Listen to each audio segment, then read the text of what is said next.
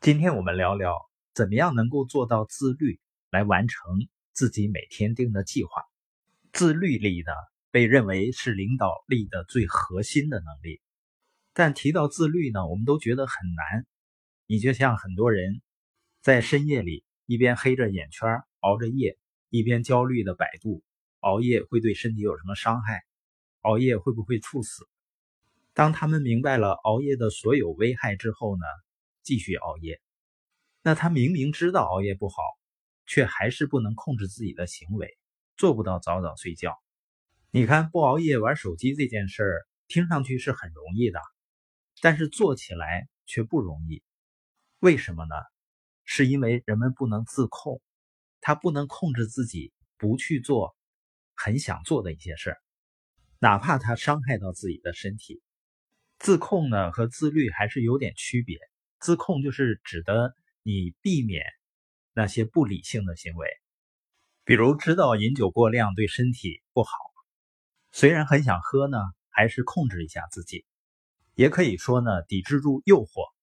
而自律呢，指的是实现理想的行为。你每天能够坚持锻炼身体，这就是自律。那我们怎么样做到自控又自律呢？完全靠自己。确实是很难的事情，需要营造氛围。像人们上班、学生上学，就是有他律，有别人管着。那现在都在家待着，怎么样实现自律呢？我们团队啊，就成立了每早计划、每晚总结的群。我们都知道，人生规划、年度规划很重要，但是很多人呢，做了很多年的规划。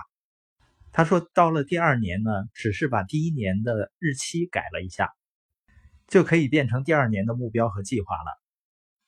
也就感觉好像这个规划没有太大的用处。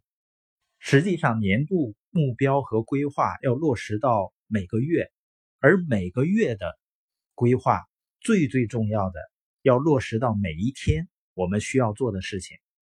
规划对于我们的意义呢，就是磨刀不误砍柴工。”做规划的过程就是砍柴之前的磨刀，看似增加了额外的工作量，实际上呢，它有助于我们又快又好的完成任务。就像我们去超市购物之前都要列一个购物清单一样，你每天早上起来了以后都要列一个当天要做的事情的清单。但是很多人说我也列每日清单啊，到最后还是不了了之了很多事情。所以，比列每日清单更重要的事情是每日总结，并且呢给自己打分，并且要公布于众。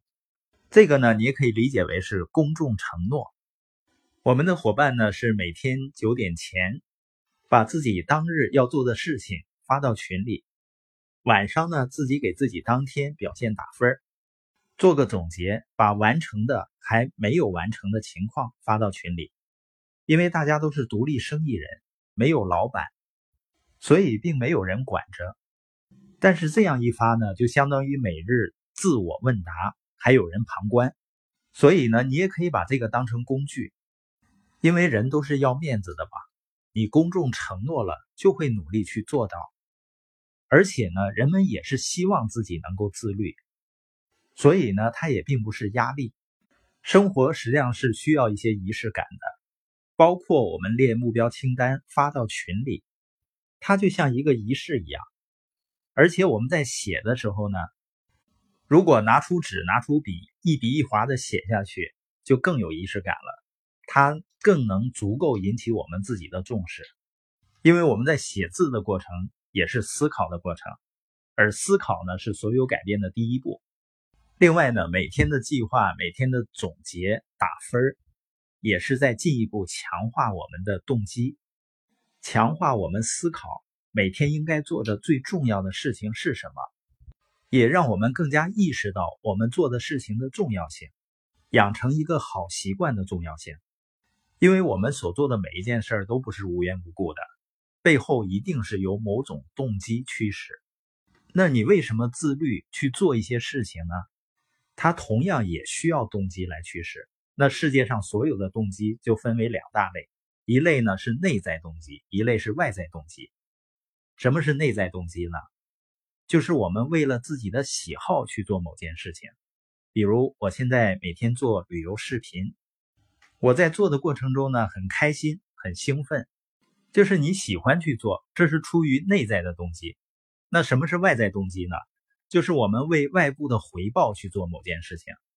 比如，有的为了升职加薪，埋头苦干，靠外界给予我们精神上的认同或者物质上的刺激，这个呢就是外部动机。而我们每天呢自我问答，它的作用。就是帮助我们做到那些既不受内在动机驱动，也不受外在动机驱动的事情。换句话说，你既不喜欢那些事儿，也不会因为做到那些事儿就有短期内收获和回报。比如说减肥，人们基本上都不喜欢，因为减肥意味着你要多运动，还要放弃各种美味，所以呢，减肥的内在动机是没有的。而减肥的外在动机呢？也很难马上实现，因为减肥是一个长期的过程，想要获得瘦下来的赞美，还需要相当长的一段时间。也就是说，减肥的外在动机也很少，包括你组建团队也是一样。但是每日问答呢，可以帮助你直面那些你不想做，也没有短期收效的事情，你努力完成这些事儿，从而取得长远的，甚至受益一生的成效。